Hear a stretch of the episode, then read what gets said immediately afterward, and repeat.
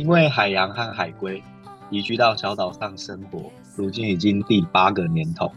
这些年，随着潮汐，顺着海流，跟着海浪调整作息，下潜在大海中观察生物，满足自己的好奇心，找寻那些可能没有答案的问题。小岛上的一景一物转变很快，常常令人措手不及，只好随时带着相机记录，帮助自己记住小岛原本的模样。一不小心租下了一间老屋，开启一家小书店，不常开门营业，因为更想把空间留给自己，好好生活。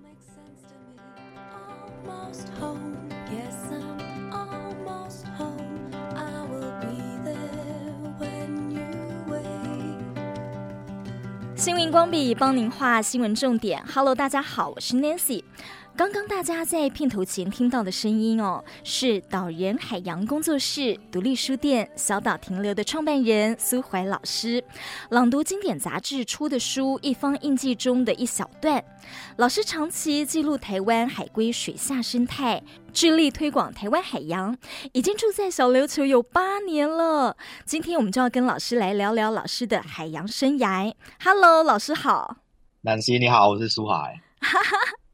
老师，我刚刚听您前面朗读的那一段呢、我想已经很多人很羡慕你的生活了。哦，我现在主要大部分的时间都是在海里面，因为我之前本身是潜水教练嘛，那以前是比较多是带游客或是学生下水去潜水。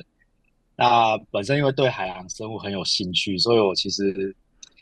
是比较想要研究这些海洋生物，但因为我不是念这本科系出身的，所以我就是一边带潜水，然后之余呢，就一边观察或是记录这些海洋生物。然后这几年在小琉球啊，就慢慢慢慢转型，现在就是以做做海洋生物啊，或者是海龟的调查研究跟影像记录为主，所以大部分时间都会在水下，除了吃饭睡觉之外。哇，嗯，大部分的时间都在水下，因为这不是一般常人的生活，因为大部分常人都是在陆地上，所以老师是每天下水，下水几个小时啊？呃，不一定到每天，因为有时候也是要看海况啊、潮汐，或是像路上有没有其他的事情。嗯哼，但只要其实没有什么其他的事情，就是在海里面。然后有时候如果比较久的话，比如说早上啊，可能。呃，八点八点半左右下水，然后可能中午上来吃个饭，可能十一二点上来，然后吃完饭休息一下，可能下午一两点又下水，然后可能会到四五点之类的再回上来吃晚餐。那如果更有时候会更拼一点的话，可能晚上还会去夜潜。哇！所以有可能就是一整天，就是除了吃饭之外，或者是回上呃这个上岸睡觉之外，都大部分都在水里面。听起来老师也蛮像海洋生物的，就有点像海龟，又偶尔上来换气一下这样子。嗯哼，老师这样身体应该要很好吧？因为我刚刚这样算一算，就说，比方说您一个早上就要下水四五个小时，然后吃个饭，然后下午再下水，也是差不多四五个小时哎。对啊，所以如果像我们做调查的话，这样连续下水的话，其实这样一整天或是连续好几天都这样，其实是蛮累的，就是还蛮耗。体力跟劳力的，对，所以通常我们调查就是可能，比如说安安排一个礼拜，可能后面就要休息一下，不然连续下下去，这样其实真的是会蛮累的。对，嗯嗯，有没有遇过什么危险？比方说在海中那个脚抽筋啊，或什么之类的？哦，脚抽筋其实这我觉得还蛮常发生的，真的。有时候第一梯就偶尔会抽筋嘛，啊，抽筋其实在水底下也都可以自己把抽筋。解决，所以抽筋不是什么大的问题。哎，你抽筋在水中，你就可以解决了。可以啊，可以啊，就其实跟陆地上一样，就是你可以把你的脚稍微按摩，或是稍微拉一下。所以其实抽筋在海里面，其实不会是有什么太大的问题。嗯。哦。哇哦，好厉害哦！所以老师，您现在呃，主要就是还是做海龟的研究，对不对？那需要那么长时间的在水中，比方说一次就四五个小时，那到底在水中你做什么？哦，如果是做调查的话，我们下去啊，会现在主要是用相机去记录海龟，嗯哼，因为海龟啊，它每一只它脸上有鳞片。有一块一块的鳞片的图案，然后它这些鳞片啊，每一只都是独一无二的，它的排列方式还有图案都是独一无二的，就有点像我们人的指纹，就是从出生到老，基本上没什么意外的话，每个人都是独一无二的，不会改变。对，所以我们下水啊，去拍到海龟脸上的鳞片之后呢，我们会回来去比对确认，哎，这只海龟是谁？有点像是帮他建立身份证或是户口名簿，因为我们很好奇到底小琉球这些海龟啊，平常在水底下到底在做什么，或是他们到底从哪里来的，或是会去哪里，或者是我这次看到这只海龟啊，跟上一次看到到底是不是同一只？他都在这边吃饭吗？他的餐厅在哪里？他都在这边睡觉吗？他睡觉的地方在哪里？对，所以我们就是下水去拍海龟，然后拍完之后呢，回来整理这些资料，确定小琉球的海龟到底有谁，住了多久，然后平常又喜欢在哪边生活。嗯、哇，听起来好有趣哦！那老师，你现在呃有交到一个固定的海龟朋友吗？就说比方说天天会看到他，或每隔一段时间你就会看到他。有啊，有一些海龟，它对栖息地，它认定的这个地方啊，都很忠诚。就比如说有一只海龟叫秘密，嗯，就是很甜蜜的那个蜜，嗯，它从二零一五年，我觉得也是我刚来小琉球没多久，就已经有记录到它了，然后一直到现在也是第八年，它还在，而且大部分的时间都在同一个地方吃饭啊、休息啊、睡觉，所以它生活的范围没有很大，就八年来就几乎就是始终如一这样子。而且看它就是体型，本来从很小，它算是比较青少年的海龟。大概刚开始遇到它的时候，大概像一个十二寸的披萨大小，就像一个三四十公分的披萨这样子。嗯嗯嗯。然后现在已经长到大概六七十公分左右了，所以已经长蛮多了。就这八年来，其实也是有看它在变大这样子。嗯，老师像呃像他这样子哦，呃待在这个同一个地方八年。呃，海龟通常都是这样子吗？会待在同一个地方舒适圈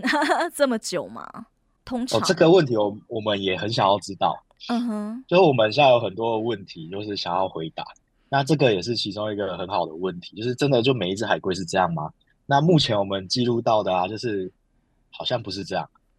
就好像海龟它个体差异也很大，就跟我们人很像，就每个人个性不太一样。就有的人喜欢宅在家嘛，有的人喜欢到处跑，海龟也是。所以像咪咪这种，它可能就是对它认定的地方，它就很喜欢待在同一个地方。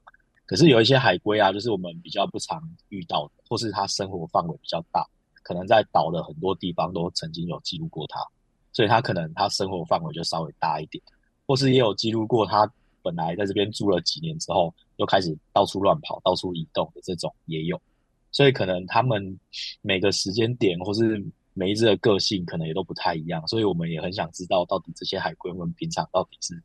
怎么生活在水底下的。嗯，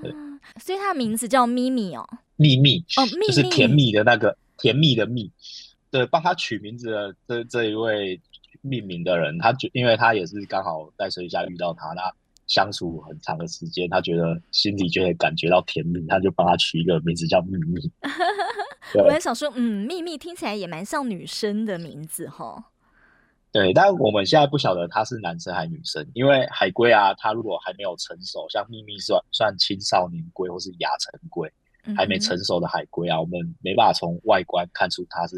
男生还是女生，要等它成熟之后才有机会看出来。老师，我从呃一方印记的书上啊看到您有讲到，就是说呃因为海龟所以停留呃在小琉球一待就是八年。那我很好奇是老师，海洋生物这么多，您为什么特别钟爱海龟啊？我觉得是缘分吧。我那时候来小琉球，我也没有想到说，哎，海龟真的这么多。我来之前，其实我我喜欢潜水，就是因为对海洋生物很有兴趣。很想要知道，到底在水底下看到这些海洋生物，他们到底是什么，或是他们到底在做什么？对，那来到小琉球之前，其实就有听一些潜水的朋友说，哎，那边有很多海龟哦。可是我也没有什么没有概念，说到底很多海龟是多多少？对，那也是来了之后下水才发现，哎，真的，就每一次下水都可以，几乎可以每一次都看到海龟，而且还很长，可以很近距离，而且长时间的观察同一只海龟。所以我就开始对这些海龟很好奇，就是他们到底从哪里来的，或是他们平常生活到底是什么。然后就也是会回来查一些文献啊、资料，或是问做海龟研究比较懂海龟这些人，因为我我也不是学这个出身的。嗯，那其实问了之后就发现，哎、欸，其实我们对海龟水下的了解其实不多，就连全世界都是哦，不仅是台湾，我们对海龟的研究大部分都是陆地上的。嗯，比如说海龟它会上岸产卵，嗯，或者是小海龟它是从沙滩孵出来的。或者是有一些受伤啊或死掉搁浅的海龟上岸之后，我们人才过去研究观察，因为门槛比较低嘛，因为你不用下水，所以我们其实对海龟水底下的生活啊，或是研究啊等等的资料，其实都还有很多的未知跟谜团，所以又让我更好奇，更想要知道，因为我平常生活都是在水底下，嗯，都是在水下遇到他们，对，所以我就很想要知道这些海龟到底发生什么事情。然后就很多很多的好奇想要知道，所以就留下来就记录海龟这样子。嗯。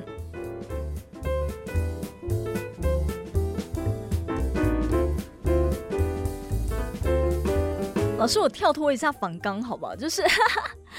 人家说啊，你跟什么样的人在一起久了，或是你跟什么样的动物在一起久，比方说你养的狗或是你养的猫在一起久，你会跟它越来越像。那你有觉得你跟咪咪越来越像吗？呃，有啊，有很多人说我长像绿蠵龟，有时候我自己照镜子也会吓到。怎么讲？看起来很开朗可爱啊，所以老师觉得哪里像？然后他们的特性是什么啊？后来想一想，我觉得我个性跟海龟蛮像的。因为海龟啊，它其实出生啊，它就是它算是比较独立的生物，就它出生之后，它就自己一个人在海里面旅行啊，生活，然后慢慢长大这样子，然后。我自己也喜欢到处旅行，到处跑。可是呢，时间到了，比如说像海龟，有一些母龟，它们要产卵的时候，它们会记得出生的地方在哪里，不管多远哦，几千公里、几万公里，它可能都会游回去出生地产卵。那我自己也是这样，就是我之前也是到处喜欢到处跑，到处潜水、出国啊，去哪里。可是我都会觉得没有一种归属感，所以最后还是比较想要回到台湾生活。这也是为什么我现在就住在小琉球，然后偶尔也是会出去啊，可是出去现在就不会去出去太久，就会想要回来台湾生活这样子。嗯，这样子听起来海龟是一个蛮念旧，然后呃蛮饮水思源的生物哎。对啊，他们对他们认定的地方其实是很忠诚，就是除了出生地他会回去产卵之外呢，他产完卵之后啊，也会再回到他的觅食地。他吃饭的餐厅，不管多远哦，像小琉球就是比较像是他们吃饭的餐厅，就是海龟的觅食地。所以小琉球这边我们有记录过一只海龟哦，它它的出生地是在一个地方叫做雅浦，就是在帛琉关岛附近的小岛，在西太平洋，离小琉球大概三千公里。然后它是一只产卵的母龟，它在那边产卵被那边的研究单位记录过，然后跑来小琉球吃饭被我们小琉球这边的记录过。然后它至少已经来回两趟了，从二零零六年到现在，所以它认定了出生地，它就回去那边产卵；认定了这边吃饭的觅食地，它不管多远，它也会回来这边觅食。对，所以他们一旦认定这个地方，他们就会就会很忠诚。真的很忠诚呢，我还是第一次听这样子的事情，就是第一次听到海龟有这样子的个性，然后这样子的一个习惯，这样。嗯，所以老师，你们跟关岛那边的研究人员其实也都互通有无。哦，那时候因为刚好记录到这只海龟，它身上有被打标签，金属的标签。嗯。然后如果有被打标签，就代表他可能曾经有上岸啊，或者是曾经有研究人员记录过他嘛。然后上面有编号，也有帮他打这个标签的单位。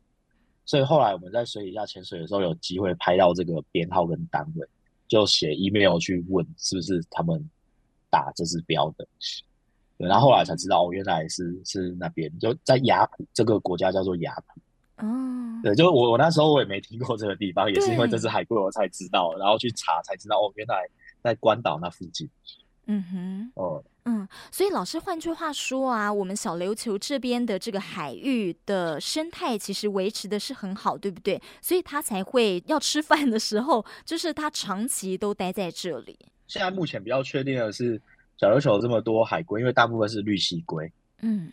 然后绿蜥龟它主要是比较偏，它是杂食性的，可是它长大之后，它会比较偏吃素，就是它会吃藻类或是海草为主。可是如果有好料的，比如说有一些死掉的鱼啊、章鱼啊等等之类，我没有看过它在水下吃这些荤的东西。对，它比较偏吃素，所以小琉球的海龟大部分是来这边吃藻类的。嗯哼，所以有可能是这边藻类的生态比较丰富，可以。足够养这么多绿鳍龟在这边生活，嗯，然后另外一方面，除了吃之外，他们也是需要休息睡觉，所以有可能这边海底下的环境啊、水温啊等等的的条件很适合他们在这边吃饱睡、睡饱吃，嗯，所以有可能也是因为这样，所以小琉球这边目前有栖息了很多海龟。我看过老师，就是有一张照片是在水里头，然后跟海龟，呃，好像有一点点就是。两个人这样碰触的这种感觉，有点像是，呃，不知道老师看过这个电影吗？E.T. 你的手跟他的手是这样碰触在一起，这种感觉，我好像看过你类似这样，你跟他非常的亲近亲密这种感觉。所以海龟是很亲亲近人的吗？其实大部分海龟不会，哦、而且应该应该不会碰到它，因为海龟在台湾是保育类的动物，所以我们也不能碰到它。哦，不能碰，对对，所以应该是。对对对，就台湾所有保育类，对对，台湾所有保育类的动物其实都是不能碰、不能骚扰、不能喂的。对，所以其实我们在水底下也不能去碰到海龟，哦，因为他们是濒临绝种的保育类的动物，在台湾的有这一条法规。嗯，OK。然后你说那个可能是很近，因为小琉球啊，就有越来越多比较不怕人、比较不害羞的海龟啊，就是因为这几年小琉球有很多潜水的在水底下。所以他们可能也慢慢习惯有很多人下去看他们，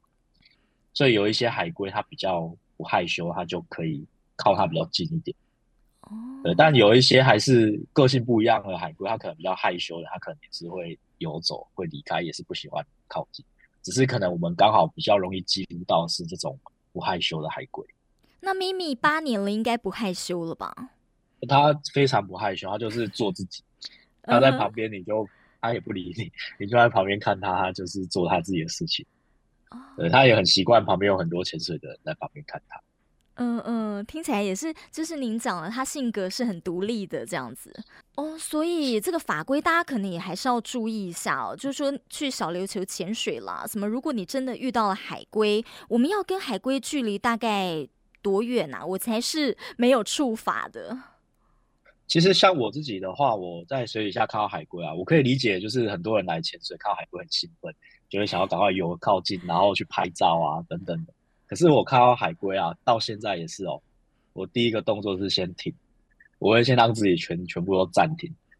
然后我会先远远的先看一下，就是我视线范围内，因为水底下能见度有时候好，有时候不好，我会先观察一下这只海龟它在做什么，然后。观察完之后呢，也会观察一下周围的环境，因为有时候我们潜水，有时候周围的环境其实是有风险。嗯哼，比如说我们潜水有时候不能上升太快啊，离水面太就是突然上去太快，或者是小琉球啊，其实有很多的船只嘛，有时候你可能不小心游到船在航行的航道，其实人是会有危险。所以我除了观察海龟之外，我会观察一下它周围的环境是不是安全或是风险很高的。嗯，然后确定都 OK 之后呢，我才是慢慢靠近。而且靠近的时候，我的动作会放慢，然后我呼吸也会放慢，因为我之前也有遇过，就是呼吸很快，或是我那个呼吸管啊不小心进水，我吐水、吐水那个排水的声音太大声，有一些比较紧张的海龟，它就会被吓到，它就会很快就喷走。对，所以我会放慢呼吸，放慢动作，最后才是慢慢靠近。等它靠近的过程呢，我也会观察这只海龟，它有没有什么觉得不舒服的行为。比如说，他如果改变他原本的行为的话，就有可能他觉得他的舒适圈全被侵犯到了。比如说，他正在吃饭，然后我靠近的时候，哎，他停下来，他转头过来看我，哎，你 想干嘛？那种感觉，或是他开始想要离开了，我就会退开，我就不会再靠近，因为每一只海龟它舒适圈不太一样。哦，对，所以像秘密这种呢，就是你可以慢慢靠近，靠近，靠近到很近，它还是继续做它的事情，那它就是比较 OK 的。所以我自己是会根据海龟它可能它的行为或是它的条件去看它到底适不适合靠近。嗯，听起来真的好可爱哦，老师，我好奇想请教一下哦，这个也再跳脱一下仿纲，就说像之前呃。我们看到一些报道，鲸鱼的部分哦，它其实是会呃会制造氧气的，对于环保呃生态是有很大帮助的。那像海龟啊，跟环保的关系，你们有研究到这个吗？嗯、海龟的话，现在看到比较多的说法，是因为它也是属于比较食物链比较顶层的，但爬虫类的。就大型的爬虫类的海洋生物，嗯，所以呃，海龟啊，它像以绿蠵龟来说，好，刚刚有提到它主要吃藻类，嗯，那其实有很多的藻类啊，跟珊瑚礁，因为珊瑚礁如果呃环境好的话，尤其是像小琉球或是台湾南部的海域，主要是以珊瑚礁为主的海域，因为珊瑚就是有点像是海中的热带雨林，它是很多海洋生物栖息的家或是环境。对，那有很多的珊瑚幼苗，它可能要附着在礁石上的时候，如果有藻类覆盖的话，它可能就没地方可以附着了。嗯，所以有一些珊瑚跟藻类其实是有点竞争的关系。那如果有很多海龟或是一些吃藻类的生物在这个环境的话呢，它可以帮忙清除这些藻类。所以其实像呃像这些藻类啊，像小琉球其实长了非常多的藻类。对，所以我那时候有想，假假如没有这些海龟在这边吃的话，有可能小琉球会更多的藻，因为小琉球其实现在食藻性的鱼类啊，或是生物，其实都已经比较少了，因为可能长期人类利用海洋资源，这样长期下来，大部分的珊瑚礁生态都是慢慢在衰退了，再加上气候变迁啊、气候暖化等等之类的，所以现在小琉球的珊瑚礁生态其实是在衰退。那也有可能是因为珊瑚礁衰退变成一。藻类为主的生态，所以变成了海龟很多的一个现象，也是有可能。所以就有海龟，我我们现在记录到现在，有点像是记录海龟的同时，其实也有在记录台湾整个海洋环境的变化跟变迁。所以它有点像是一个指标性的物种，因为它生活的环境就涵盖了很多的海洋环境跟生态。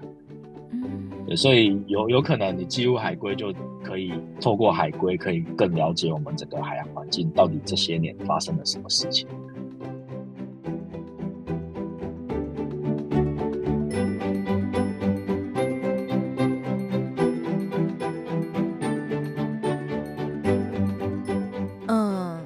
老师说到了，就说记录台湾的这个小琉球的海洋环境，嗯、我就想到就说，因为您以前在呃澎湖或是在东南亚，还有澳洲，您都有去那边工作过嘛，就是在那边也是做潜水业的这样，但。您在那里没有看过像台湾这么多的海龟吗？然后，呃，在那边呃，比方澳洲或者东南亚那边的海洋生态，就说为为什么那边没有那么多的海龟，也跟珊瑚可能有关系嘛？那台湾的海洋生态，诶，目前又是怎么样的一个状况？有岌岌可危的状况吗？呃，我之前去过了这些地方啊，有看过海龟。但没有像小琉球密度这么高，而且这么多很不怕人的海龟。大部分我去到的地方，可能看到海龟，可能看一眼，它可能就游走了；或是我靠近它，可能就不喜欢，它就游走了。所以我在我这之去到小琉球之前的这些经验啊，都没有跟海龟这么近距离或者长时间在水下遭遇过的的经历。对，所以那时候到小琉球才会觉得，哎，这真的很特别的一个地方，因为。海龟这么多，其实不是理所当然的，因为因为它是保育类的动物，它在全世界目前是被列入濒危啊，或是极危的物种，就等于说它已经快要绝种、快要灭绝。可是小琉球却这么多，而且离我们却这么近，那其实是一件很神奇的事情，就是不是不是正常的事情，嗯，就是、不寻常，对，或是说明本来就是这样，只是我们不晓得，不知道它的珍贵的地方在哪里。老师，那。呃，就说您发现到小琉球的海龟很多，多到什么程度？就比方说跟澳洲比，多到什么程度？哦。然后还有就是您刚刚说，呃，你们在记录小琉球那边的海洋生态，其实有因为气候变迁啦等等影响，其实呃有在恶化当中。这两个问题。嗯。哦，第一个就是多到什么程度，我们也很想知道。就就是我们其中心里面有一个问题，就是小琉球海龟到底有几只啊？我一开始很好奇啊，所以一开始也有问在小琉球可能住比较久的一些长辈啊、居民啊，或是潜水的人比较常接触海龟的，然后就发现，哎、好像每个人回答的答案都不太一样。比如说，有的人会说啊，过来八甲，还有那种啊，过来亲家那种，就每个人主观的感觉都不太一样。所以那时候我们也在想，有没有用比较可能用科比较科学的方式，或者比较客观的角度去回答这个问题。然后我们做水下的调查，发现水下的限制不足以回答这个问题，因为我们下水的地点就那几个，可能洋流啊，或是下水点的问题。然后我们在水下能移动的范围有限，要涵盖整座岛，其实蛮难。所以后来我们就用空拍机去试着回答这个问题。我们就是飞空拍机去做调查，然后就绕着座岛去拍整座岛的海龟。然后目前就做这几年下来，就是比较可以知道，有可能小琉球海龟有可能超过一千只，因为我们最高纪录有记录到一千只左右，呃，所以有可能小琉球海龟有超过一千只。目前的看起来是这样，但这一千只不确定它是不是真的一整年都会待在这边，或是可能它会跑来跑去还不确定，但有可能有一千只左右，对，所以到底有多少，我们目前可以回答到这样。嗯，对对对，所以小琉球的那个海水清澈到你们空拍都可以这么看得这么清楚这些海龟哦。哦，因为海龟啊，它会回到水面上呼吸换气，所以有有时候是他们回到水面上的时候被我们拍到，或者是小琉球这边海龟也有一个很特别的行为，就是他们吃饭的时候啊，他们会趁着涨潮水比较满的时候游到很浅的位置，就比如说大概我们膝盖或是到腰的水位。嗯哼，对，他们会趁很很涨很满的时候进到很浅的地方吃饭，然后刚好空拍机是比较容易拍得到这种水浅的地方。可是当他们退潮之后，他们就会到稍微深一点的地方，那空拍机可能就拍不到。对，所以就刚好是小琉球有这样的条件，可以做这样的记录。